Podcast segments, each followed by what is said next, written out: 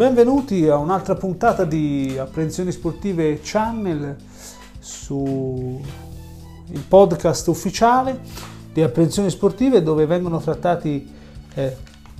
temi riguardanti ovviamente lo sport, eh, in generale le notizie che vengono dal mondo dello sport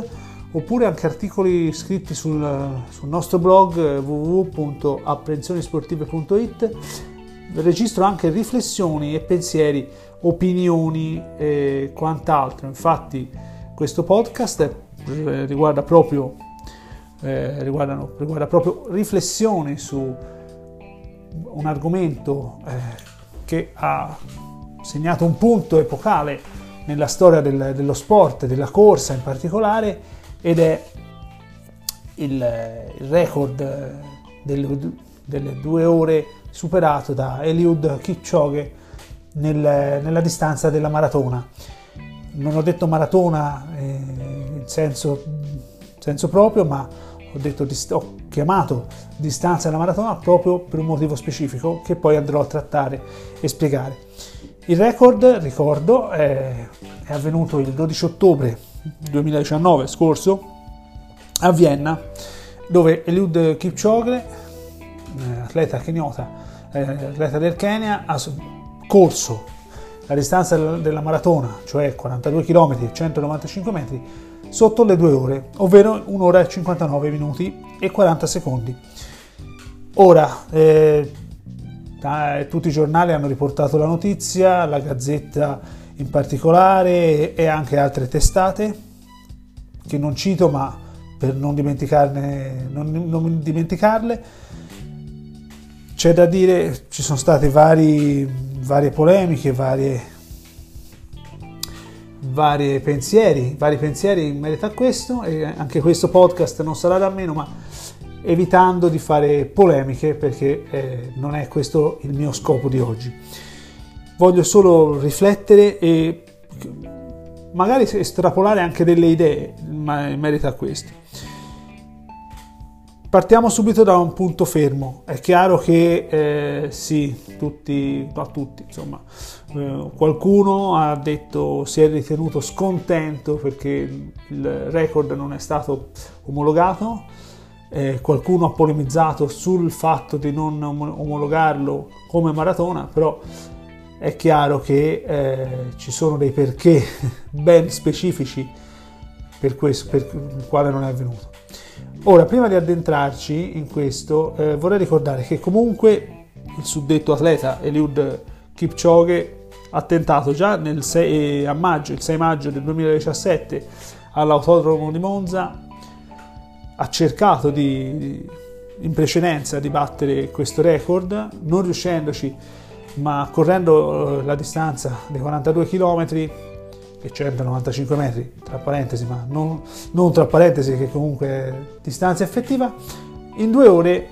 e 25 secondi, non battendo di fatto il record. Eh, non battendo di fatto il record.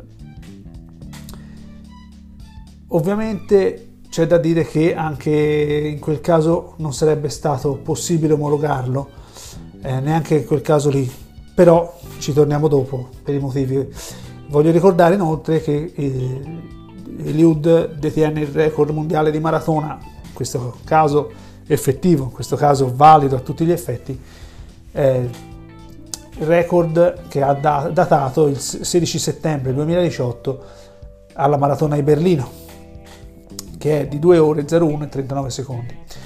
Ora, detto un po' questi dati,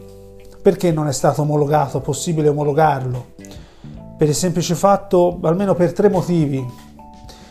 per tre motivi mh, mm, beh, molto, molto importanti, ma a prescindere da quelli poi ragioneremo, ragionerò in merito a questo. Il primo motivo è che ha avuto a disposizione delle lepri, ovvero dei pacemaker, degli atleti che hanno corso insieme a lui, a fianco di fronte e davanti e dietro a mo' di stormo, a mo' di formazione aerea, tra virgolette, ma eh, se uno va a rivedersi un po' la manifestazione vedrà che eh, gli atleti che hanno corso insieme a lui correvano proprio come una formazione aerea, un po' come le frecce tricolori. E questo dà la cadenza all'atleta, dà, dà, molto, dà uno stimolo per mantenere costante, più costante possibile la corsa. Secondo punto, il percorso era un, era un percorso lineare e pianeggiante e aggiungo io col, che è chiuso al traffico. Chiuso al traffico, quindi eh, senza tante distrazioni, anche se poi atleti di quel livello sono sempre concentrati su quello che devono fare. Terzo punto, terzo ma non per ordine di importanza, ma perché lo sto elencando,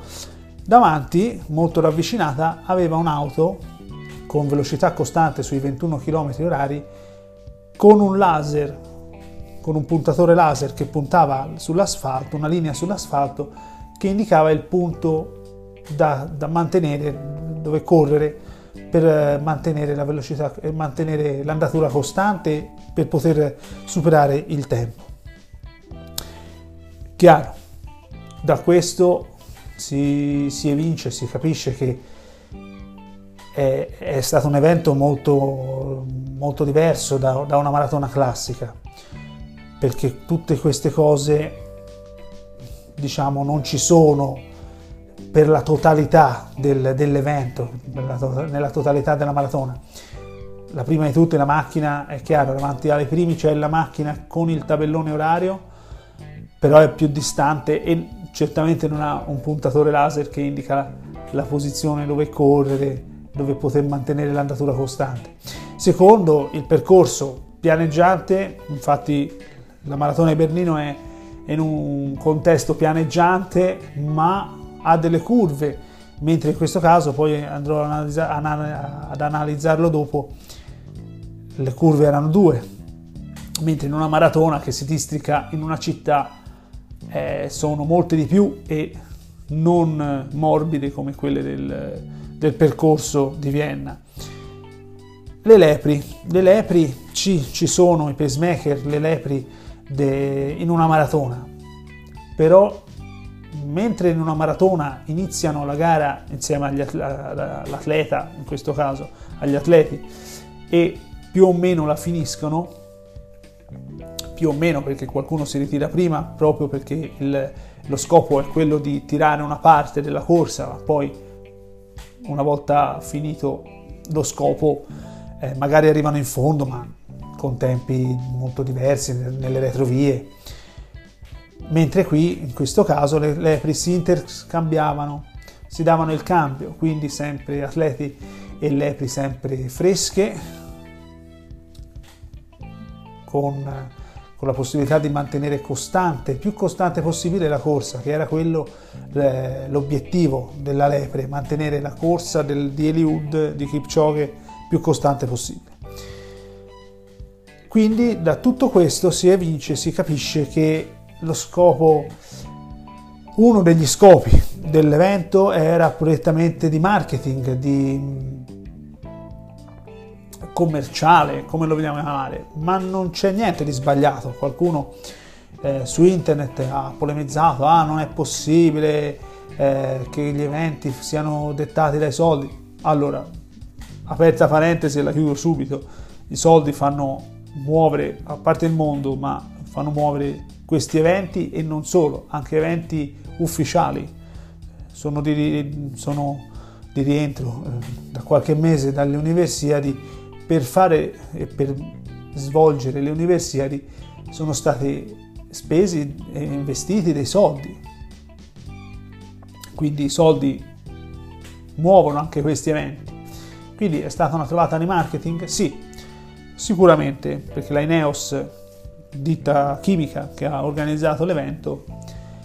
l'ha fatto prettamente per eh, farsi pubblicità, detto in soldoni, detto semplicemente. Però c'è da dire che Kipchoge l'ha corsa la gara, non è che eh, si sono presentati e poi sono andati, magari dopo finito, finito di correre, sì, o sono andati a mangiare, a mangiare insieme. No, si sono trovati, nel, nelle regole che si era andati hanno corso e Kipchoge ha, ha corso sotto le due ore. E infatti, anche a chi ha criticato questa cosa, il senso e lo scopo era altro. Infatti lo stesso Kipchoge ha dichiarato nei giornali, sicuramente lo avrete letto, eh, ha, ha detto semplicemente volevo ispirare tante persone nello spingersi oltre i limiti umani. Chiaro, dopo questa impresa, che è un'impresa storica nel genere umano, è stato dimostrato che l'essere umano può correre sotto le due ore nella distanza della maratona. Poi che avvenga in una maratona ufficiale con tutti i crismi che ha una maratona, quello è un altro paio di maniche. Però la distanza di 42 km e 195 metri si può correre sotto le due ore o almeno gli atleti con determinate caratteristiche lo possono fare, però in, genere, in generale l'essere umano lo può fare. Bene, analizziamo poi ovviamente facendo un po' di cercando di trovare eh, il pelo nell'uovo, facendo le pulci a tutto questo, però è chiaro che eh, non c'è soltanto il discorso di tre punti da analizzare, però per non dilungarmi troppo io rimango su, questa, su queste tre tematiche. Il luogo, il luogo eh, si è corso al, nel parco Prater di, Lo, di Vienna, scusate, un parco, un parco pubblico tra i più grandi e famosi di Vienna. All'inizio eh, era, era, stato scelto il battersi a Londra invece poi la scelta anche meteo, infatti si era andati un tempo limite per eh, rinunciare, a, a, rinunciare a, a provare all'impresa, ma eh, poi fortunatamente così non è stato, ma c'era anche il meteo che giocava un ruolo importante. Un percorso all'interno di questo parco che un percorso lungo l'Haupt Allee, un percorso di 9,6 km diviso in due rettilinei di 4,3 km ciascuno, unito da due curve a 180 gradi, quindi come se fosse una grossa rotonda, due curve molto, so, molto soft, molto morbide, mm, con un cambio di direzione non troppo improvviso, non troppo brusco. Quindi anche questo ha, ha, potuto, ha potuto giocare sulla linearità della corsa. In più andiamo a analizzare anche le lepri. Beh, le lepri 41 in totale, però eh, atleti di tutto rispetto. È chiaro che eh, ci fossi andato io non, non avrei, tanto per fare una battuta, non sarebbe stato lo stesso mentre le lepri, tra le lepri, tra i pacemaker che hanno corso accanto a Kipchoge c'era Selemon Barega che ha vinto, eh, avuto, ha, ha vinto, la medaglia d'argento nei 5.000 metri a Doha, nei mondiali d'atletica di Doha appena passati. Oppure c'era Ronald Musagala che ha vinto due Diamond League nei 1500 metri. Oppure Matthew Centrovitz campione olimpico in carica sui 1500 metri. C'era anche Bernard Lagat,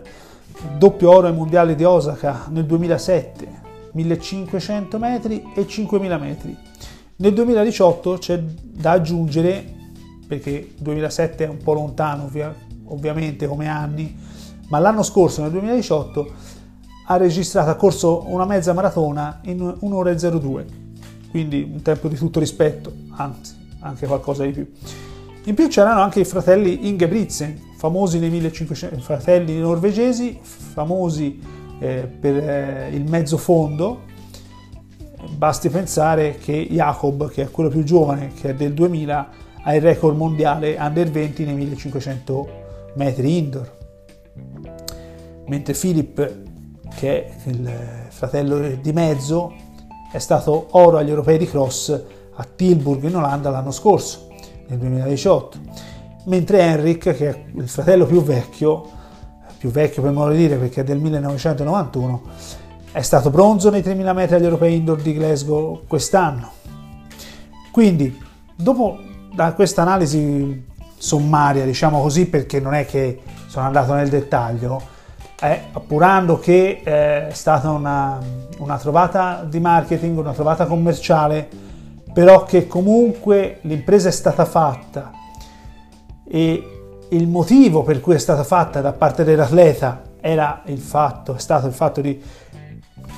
ispirare altre persone a spingersi oltre i limiti, se non umani, i propri limiti, questo è il mio pensiero, che questo è un punto di partenza. È un punto di partenza perché ehm, l'atletica purtroppo non viene spettacolare, non ha lo stesso appeal eh, di un evento sportivo di squadra come può essere la pallavolo, come può essere il basket. Ora il calcio non lo nomino perché comunque viaggia su un binario a sé, ma è chiaro che questi sport hanno un appeal diverso dall'atletica. L'atletica viene tra virgolette considerata, viene seguita negli eventi veramente importanti. Le Olimpiadi, ci sono stati i mondiali di Doha, ma poi magari gli europei, però non vengono seguiti come agli sport che ho appena detto. Quindi bisogna, bisogna trovare, bisogna trovare un, una soluzione per coinvolgere gli spettatori e questa potrebbe essere un'idea. Ora, non è la prima volta che viene fatto un evento del genere, sperando che non sia l'ultimo, ovviamente abbattuta e scaramanticamente ma mm, questo non è il primo, non sarà l'ultimo, ce ne sono in giro in Italia, in Europa. Eh, basta pensare che a inizio settembre c'è stato il salto in alto, scusate, il salto con l'asta, salto con l'asta a Chiari, nel Bresciano, in piazza, con atleti italiani e internazionali comunque nel giro delle, delle proprie nazioni, delle rispettive nazionali.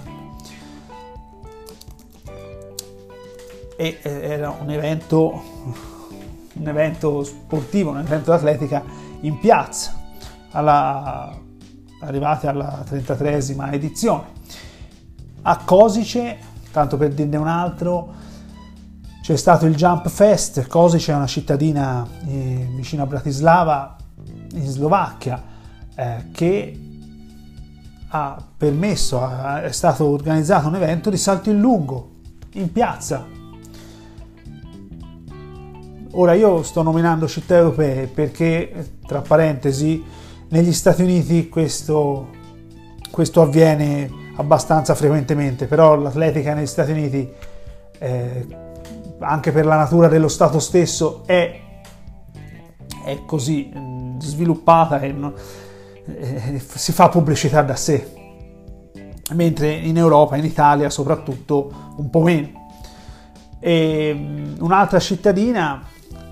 che organizza un evento in, in centro è Orvieto, che organizza i 60 metri. Sono tutti eventi che magari non hanno, non sono ufficiali, non, sono, eh, non danno la possibilità di avere dei minimi per partecipare a eventi ufficiali, però spettacolarizzano. Quindi questo, anche questo, che questo evento organizzato dai Neos, è un punto di partenza o comunque un punto dove amplificare tutto questo, tutto questo sviluppo degli eventi in piazza. E poi è chiaro, eh, l'evento, la corsa di Eliud Kipchoge che corre in una maniera incredibile, corre in una maniera eh, ha una falcata spettacolare da vedere, beh, segna un punto di partenza per la corsa, per spingersi i lim- oltre i propri limiti, se non quelli umani, perché eh, certo molti altri supereranno il, il record, supereranno questo record delle due ore. E anzi, tra parentesi, qualcuno ha scritto su internet, ma non sarà il primo quello che vincerà la maratona sotto le due ore, però è vero che sarà un, un modo per ispirare altre persone in più, perché ora ce n'è uno solo, ma quando saranno 10 o 20 anche tutto il movimento risentirà positivamente di questa cosa. Quindi, detto questo, chiusa questa riflessione e purtroppo non ho, sono riuscito a registrare prima il podcast eh, inerente a questo evento, avrei voluto, avrei voluto farlo anche prima. Ah, c'è da, da, aggiungere un'altra cosa che mi ero dimenticato. Lungo il, il percorso è stato, linea, è stato scelto lineare non solo ovviamente per ma, permettere a Kipchoge nell'impresa, ma essendo lineare e ravvicinato perché erano due rettilinei paralleli, ha permesso a più persone, quante più persone possibili di seguire l'evento. Mentre già ripensando anche all'autodromo eh, di Monza, per quanto sia un autodromo incredibile, è, è ovvio che uno vede nel punto preciso dove sta. Sì, anche nel rettilineo, però già il rettilineo vede due volte, il rettilineo parallelo vede due volte. Però il rettilineo parallelo permette di godere di, di una visuale migliore. Poi certo, uno sta all'arrivo, vede l'arrivo, vede la partenza, insomma, vede un po' tutto vede pass- vari passaggi, se uno sta in un punto dove passa poche volte, però è chiaro, in un percorso del genere è passato quattro volte, non è che è passato molte volte, però anzi, penso, questo non l'ho analizzato, ma mi è venuto in mente adesso mentre sto parlando, se ci fosse stata la possibilità di seguirlo in bicicletta, anche se poi secondo me, secondo me, tempi alla mano va più veloce di, eh, di una bicicletta da, stra- da, da, passeggio, bisognerebbe avere una bicicletta da, da corsa per stargli dietro, anche perché correre costantemente a 20-21 km orari, insomma, sì, in bicicletta uno ce la fa, però bisogna essere anche allenati, anche per quello. Comunque, detto questo, concludo il podcast di oggi, sperando di registrarne altri, di avere anche ospiti. Eh, ci sono diversi argomenti che ho ritirato fuori dal, dagli articoli del blog, del sito, ricordo www.apprensionisportive.it, ricordo il, la pagina Facebook e l'account Instagram, Instagram e Twitter dove poter seguire tutti gli aggiornamenti, tutti i nostri aggiornamenti. Ovviamente per il momento, come potete vedere anche dal sito, gli aggiornamenti che vengono tenuti più non in considerazione, ma vengono eh, via via inseriti con più frequenza sono quelli re- relativi al rugby e alle Puma, che stiamo continuando a seguire fortunatamente, ma ne, sarà, ne verranno aggiunti anche altri. Con questo chiudo, buon podcast a tutti, alla prossima, ciao!